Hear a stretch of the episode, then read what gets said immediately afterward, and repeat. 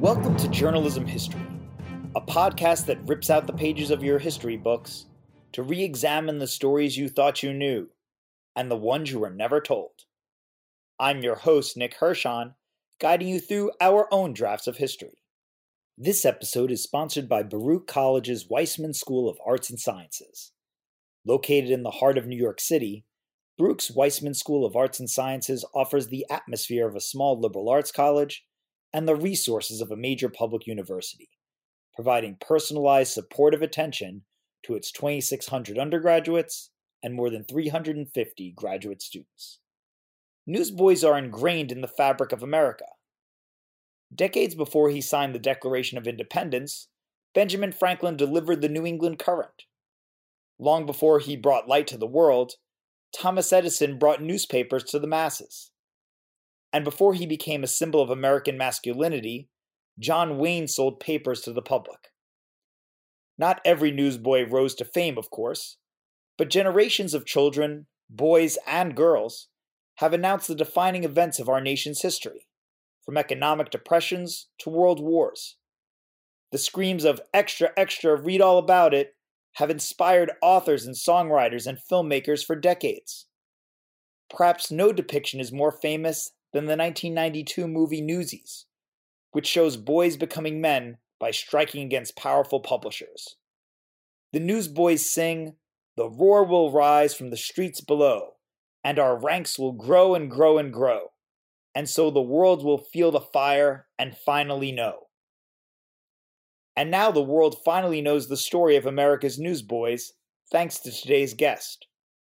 On this episode, we learn about the lives of the newsboys and their role in American society from Vince DiGirolamo, a history professor at the Baruch College of the City University of New York and the author of the new book, Crying the News a history of America's newsboys. Vince, welcome to the Journalism History Podcast. Thank you. I'm happy to be here. Well, we're very glad to have you here. I'm excited to talk to you about newsboys in American culture, a subject we don't hear too much about. So let's start with the emergence of newspapers and newsboys in America. The numbers of newspapers in America reached 235 in 1800, you write how that grew to 350 by 1810, 512 by 1820. And then there was a milestone moment in journalism history in 1833. The New York Sun started selling copies for just a penny each, an unheard of sum at the time. And the Sun's publisher, Benjamin Day, began hiring people to peddle the papers in the street. Reputable publishers weren't supposed to resort to street sales, they were expected to build a base of subscribers. But the Sun changed that model. So you mentioned in the book the first generation of newsboys from 1833 to 1865 witnessed and hastened major shifts in the way that Americans came to know each other, earn their living, and govern their affairs. So, how do those early newsboys reflect or maybe even influence the evolution of early America? Well, they were products of the major changes that were going on in the uh, early republic in this age of, uh, of a transportation revolution, a market revolution. So the fact that uh, there was the mass production of newspapers, uh, as well as uh, greater opportunities for uh, transportation and communication. Um, via turnpikes and railroads uh, uh, and new markets for not just newspapers but for crops and and and manufactured goods. And so newspaper uh, newsboys were right in the middle of these major changes. And um, and so they were promoting them in the sense that they were promoting the newspapers and promoting advertisements and and uh, communication. Uh, this was also the age of uh, Jacksonian democracy, where where the ideas, uh, uh, uh, you know, newspapers became affordable. Ordinary people could afford to to purchase their own newspaper, and and ordinary non uh, landholding uh, worker, workers could could uh, engage in politics in a way they hadn't uh, before. So newsboys were part of uh, were part of these major uh, shifts and um, and and instrumental in in in perpetuating them. And you mentioned in the book how there's a prevailing image of newsboys as young, able-bodied, white, but that's not true of many of them. Actually, by the 1850s, the newsboys were transforming from impish urban types, as you put it in your book, into an alarming social problem. The 1850s were, of course, a dismal decade, two economic recessions, the heaviest influx of impoverished immigrants in the nation's history. And many immigrant children became vagrants, as you point out. They went hungry, came down with diseases such as cholera, typhus, consumption. Some of them became newsboys just to get by. And the voices of most newsboys went unheard, kind of sadly. But one of them, a newsboy named Johnny Morrow, wrote a memoir published in 1860 when he was still in his teens. The book was named A Voice from the Newsboys, and it gives a glimpse into the extreme poverty that newsboys experience and their strategies for survival. What can you tell us about Johnny Morrow and the lives of newsboys around this time in the 1850s? Okay. Um, so, really, in my book, um, from the 1830s, 40s, and 50s, those are three separate chapters. So, a lot of things are changing by, by then. Um, one thing that's interesting about this particular occupational group is that the the uh, image and the myth of uh, of the newsboy in some ways preceded the actual um, occupation uh, in the sense that uh, you know Ben Franklin, the, the, the stories about Ben Franklin delivering his brother's newspaper, um, and uh, and then his role in the Revolution, and so so news uh, carriers and post riders, these were seen as sort of revolutionary uh, uh, patriotic figures, and there were just a handful of them. There, you know, there weren't that many newspapers in the colonial period and the Revolutionary period. Um, but when it, by 1833, when when when uh, there's lots of immigration. There's there's more newspapers and, and urban life is is is blooming. Um, uh, these kids are just all over the streets, and so in some ways they become linked with oh they're doing good work. They're they're in, in the tradition of Ben Franklin, and uh, and then in these in the 1840s uh, they become symbols of young America itself. You know, they're you know this is a country in its strapping youth, and it's about to take off and, and beat the world in all kinds of ways. Uh, and so these kids become uh, uh stereotyped they become promoted by the newspapers that that that, that they are distributing as these as these prototypical americans uh, doing good work. Uh, and so that's uh, that uh, image is perpetuated not just by newspapers but by uh, er, novelists and and also by genre painters and we see lots of images of these positive images of these street kids. The 1850s so we have really two economic downturns and poverty poverty uh, is really uh, uh, racking the nation, uh, and uh, and so then we have these uh, you know selling papers is a way of uh, surviving hand to mouth by a lot of uh, people, a lot of immigrants in particular. Uh, Johnny Morrow comes originally from Ireland via England, and he he is one of many children. His father has is sporadically employed, and um, and he becomes in some ways one of the kind of the poster boy of the children's aid society which which really does save him gives him a place to uh, to sleep with the uh, the, the newsboy lodging house that that the uh, Charles Loring Brace established in 1854 um, and um, and so as he's writing his autobiography which in some ways is indebted uh, and, in, in, shares a lot of similarities with the slave narratives of the same period here's a here's a, a group that people don't even think has the intelligence or the ability uh, uh, to uh, to write their own story or to understand what's going on, and and and and Johnny Morrow is speaking back to uh, uh to the public and, and, and, sort of asserting his humanity and his intelligence, um, and so. Um, so in some ways, uh, uh, street trading in the in the hard times of the 1850s becomes kind of a, a solution to poverty. Uh, that Charles Loring Brace is giving them credit and giving them uh, newspapers uh, tokens to buy their papers and and shoeshine kits to to to earn a living on the streets.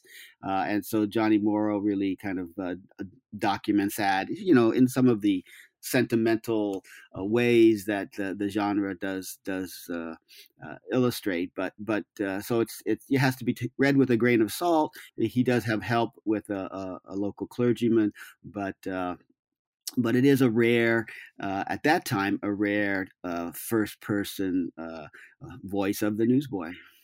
well, then, after the Civil War ended in 1865, newsboys became, in your words, quote, bastard children of a failing economy and a flourishing press, end quote.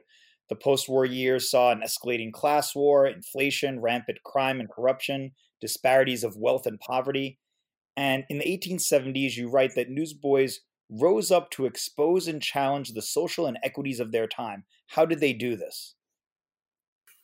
I was just thinking, bastard children of a failing economy. That's a good sentence, man. Who wrote that? I like that. Good writer. uh, so, so yeah, so I, I take them through the Civil War before that and show how they uh, were part of the of the uh, uh, of that particular political crisis, North and South, serving the front lines as well as the uh, the home front, um, and then the and then the uh, that, that sectional crisis between North and South uh, shifts, and it bec- uh, and and post Civil War, it's the class struggle, the class crisis between the haves and have-nots, the the uh, the plutocrats and the working people, and so newsboys are caught up in that struggle, and they are they are interestingly, you know, squarely of the working class, poor. Um, parents are are um, uh, laborers, manual laborers usually, and um, and so uh, they're selling papers. Yet, yet the yet the uh, the capitalist class is saying, look, at they're just like us. They're young entrepreneurs. They are they are they are symbols of of of, of not the uh, uh, uh excesses of capitalism, but the promise of capitalism. So both both parties are. Um, are trying to uh, claim newsboys as as uh, sort of uh, emblematic of of of uh, uh, the changes that need to be made, the injustices that that have to be corrected, or the promise of, of capitalism. Interestingly, uh, um, Horatio Alger's novels are uh, popular during this period, and he shows them in this in this bootstrap sort of uh, uh, way, in that they are they are lifting themselves up from poverty with with great character. Um, and that is one of the uh, ideologies that that prevails. Yet the newsboys themselves are radicalized, and they become uh, socialists. They become a trade unionists. They um, are criticizing the capitalist system as much as uh, uh, as as anyone else because they are caught up in with these great strikes and the the 1877 uh, uh, national strike and the the economic downturn throughout the 1870s, even in the 1880s, 1890s. A kid couldn't be born any time during this uh, this uh, second half of the 19th century without escaping a serious uh, uh, depression or, or, or, recession. And so uh, newsboys are feeling these uh, privations and, and they are not just sort of working harder and, and uh, trying to work uh, to be successful individually, but they're engaging in all kinds of collective actions uh, as they see around them. So that's why I say they're sort of they they expose the uh, uh, the the rifts in society, and they're and they're helping to uh, address them. And if we could fast forward here to the 1890s, you call this an extraordinary time for America's newsboys. 657 new daily newspapers emerged across the country for a total of more than 2,100. We've been using the term newsboys so far in our conversation. That is indeed the term in the title of your book. But you mentioned in this part of your book that there were actually girls and women who were forced to peddle papers, often after dark, blurring the line between business people and beggars. And you have a quote from a New York police captain at the time who said, quote, girls who begin with selling newspapers usually end with selling themselves. What can you tell us about these news girls as they were? News girls. Well, uh, I mentioned one here, one there in the 1850s, um, uh, a couple in the 1870s, but but here in the 1890s they become much more prevalent and they become a social problem, in the sense that uh, uh various reformers, uh, the Society for the Prevention of Cruelty to Children in particular, uh, focuses on on them. see, one of the one of the interesting things about newsboys is that you know people didn't really look at them as exploited labor they were just part of the urban furniture. They were part of the uh, uh, the the bla- the blabber of the pave, and and and uh, so they were just taken for granted. And not everybody thought that they should be put in school and and and swept off the streets. But when girls started to uh, appear, uh, then people started to worry about their sexual vulnerability, and um, and here we have uh, Italian, uh, German, Jewish girls as as uh, primarily uh, in the, the Northeast, but also in in uh, Salt Lake City, Utah, and, and throughout the country, and um, and so they become. Um, a much more concern, and the reformers, those few who have been trying to call attention to the exploitation of newsboys, they're able to, you know, they're able to get people's attention when they focus on girls. Um, and this is the um, uh, uh, true of uh, Jane Addams and and Hull House and and and uh, uh, Florence Kelley, and they're they're able to uh, uh to make girls on the street into a into a, uh, a, a, social problem and pass laws, the age laws, and girls have to be 18 to sell on the streets in some cities, and and so these are efforts to to define their labor not as labor but as but as you know, kind of a, a preparation for a life of uh, of sin and crime. And getting now to one of the depictions of newsboys that probably our listeners are most familiar with, at the end of the 1890s, there's a famous tussle between the newsboys and two titans of New York journalism, Joseph Pulitzer of the Evening World and William Randolph Hearst of the Evening Journal. I was interested to learn in your book that the tensions began on a July day in 1899 in my hometown, Queens, in New York City when a group of boys tipped over the wagon of an evening journal deliveryman and carried off armloads of papers. A lot of our listeners may be familiar with this period from the 1992 Disney movie Newsies. You mentioned that in your book. It was later adapted into a Broadway musical. Can you take us through this newsboy strike and maybe some of the myths or some of the things that you were surprised to learn about? Yes. Um, one of the I guess primary myth about the strike is that it was this this one-off event that that that children in this period for some reason decided to uh, to make a stand against the uh, uh, the pinching uh, ways of the, uh, the, the the millionaire publishers Hearst and and and Pulitzer in particular, uh, where, as I said, I find newsboys are engaging in strikes and boycotts in the 1840s in New York, uh, throughout the, the West, in uh, Goldfield, Nevada, uh, uh, throughout the 1880s and 90s, also part of this, uh, the Haymarket strike and, the, and, the, and these major strikes, they are also uh, forming unions, sometimes affiliating with the uh, with the Knights of Labor. There was something called the Junior Knights of Labor that they were part of. Uh, they also got uh, uh, affiliations with the American Federation of Labor in some cities uh, in the West. The Industrial Workers of the World um, had newsboy locals. And so the tradition of newsboy militancy and newsboy uh, labor organization really precedes uh, that 1899 strike. But it was a big strike. It lasted two weeks. It was against these major uh, major publishers, and the other newspapers loved it. They they would would run stories and illustrations uh, for the entire about two weeks that it lasted, and so it and so other papers across the country uh, would run would run uh, those stories as well, and and kids in those in, in other parts of the country would also say, yeah, we got it bad too, and they would they would join join in. So David Nasaw, who really first discovered this strike and and, and wrote about it, he talks about it as sort of almost coming to uh, uh, be the uh, equal of a of a children's general strike, which is a little exaggerated, but um, but it was a uh, uh, not a, a, a, major event, I think it, but but it was a, a you know it was a a good human interest story, and it had a Davy and Goliath quality.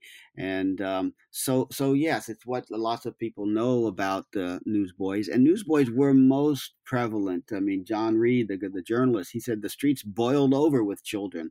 Uh, when he was writing during this period, talking particularly about New York, uh, and so there are there are uh, huge numbers of children, and there's streetcar strikes, and so they're they're they're sort of uh, get militant. They learn their they learn their tactics in some ways by watching the streetcar drivers and conductors who are on strike, and this becomes uh, this becomes a the, a, big story for for those two weeks, uh, and it involves it involves. Uh, um, you know the the other thing what, what the book really shows is that although uh, girls African Americans are not part of this sort of Uh, newsboy myth of upward mobility that they're part of these work uh, occupation. They're part of the trade, particularly African Americans who uh, sometimes find it hard to enter other trades where you have to get sort of uh, formally hired. This you can buy you can buy papers and just work on your own on your own hook, and so they they get driven off the streets in some some places and sometimes, but they're also coexisting and making common cause in various uh, strikes uh, throughout the 19th century and here in 1899 too. Uh, there's lots of uh, African Americans. Uh, not no girls are joining. The the women, the news women, they're they're uh, tend to be opposed to the boys because the, the women want to see these boys go to school so they could have the entire business to themselves. Um, so there's a lot of uh, violence. There's a lot of violence. I mean, the the news the newsy movie and the play, which I saw recently again. Um, uh, in uh, in Carmel, California, um, you know, it sort of uh, romanticizes the the story the, the, the story, but but there were you know people you know. One one guy had a gun put down his throat and threatened, you know, you better leave, you better leave this corner. So there was there was real, uh, you know, real violence in trying to enforce this strike and not let Hearst uh, and Pulitzer hire adults and hire people to uh, work as scabs. Uh, so yeah, so I try to bring a couple of uh, uh, uh, uh new sort of points about the strike in terms of its scale, its scope, its participation, and and in particular its ending. That people people uh, say, how did it end? You know, was it a victory or was it not? And so I I, I bring some new uh, uh, evidence to bear on those questions. Certainly, and I know Disney Plus has just come out. It has Newsies. I was able to watch it right after going through your book. Of course, as you mentioned, it's probably not the most accurate. It is a dramatized version of events. However, it does help us understand how Newsies have gone down in the public consciousness. And then that's a great jumping off point for historians like you to come in, correct the record, and give us all that information. So, moving on now to another crucial decade in the history of newsboys, the Roaring Twenties.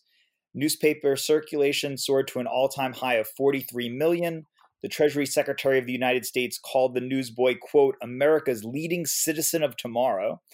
And they personified the era in many ways. For example, newsboys in Chicago spread jazz records along with newspapers in a time that would come to be known as the Jazz Age. What stands out to you about this juncture in newsboy history, the Roaring Twenties? The Roaring Twenties. Well, um, you know, this is the the period of uh, another period of great sensationalism, as the Yellow Press period of the 1890s that we just talked about, um, and um, and so we have tabloid journalism. We have a we have also what's called muscle journalism, in that these newspapers are quite ruthless in competing with each other and driving each other off the streets.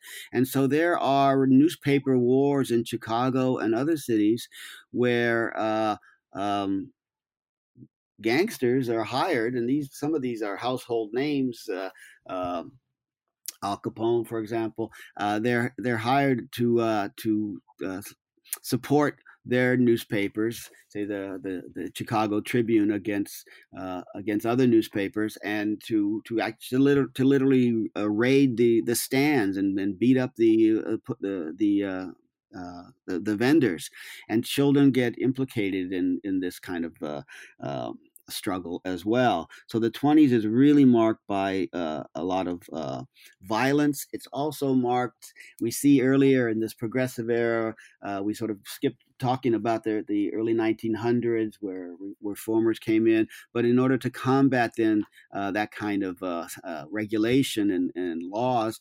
Um, uh, newspaper uh, editors and circulation managers became much more involved in what they called newsboy welfare work, and so they were establishing all kinds of uh, um, uh, uh, outings and excursions and and, and banquets and uh, and uh, little uh, sporting events. And here in the 1920s, we have a little sporting event, little Newsboys boxing. It it blossoms into the Golden Gloves boxing tournament.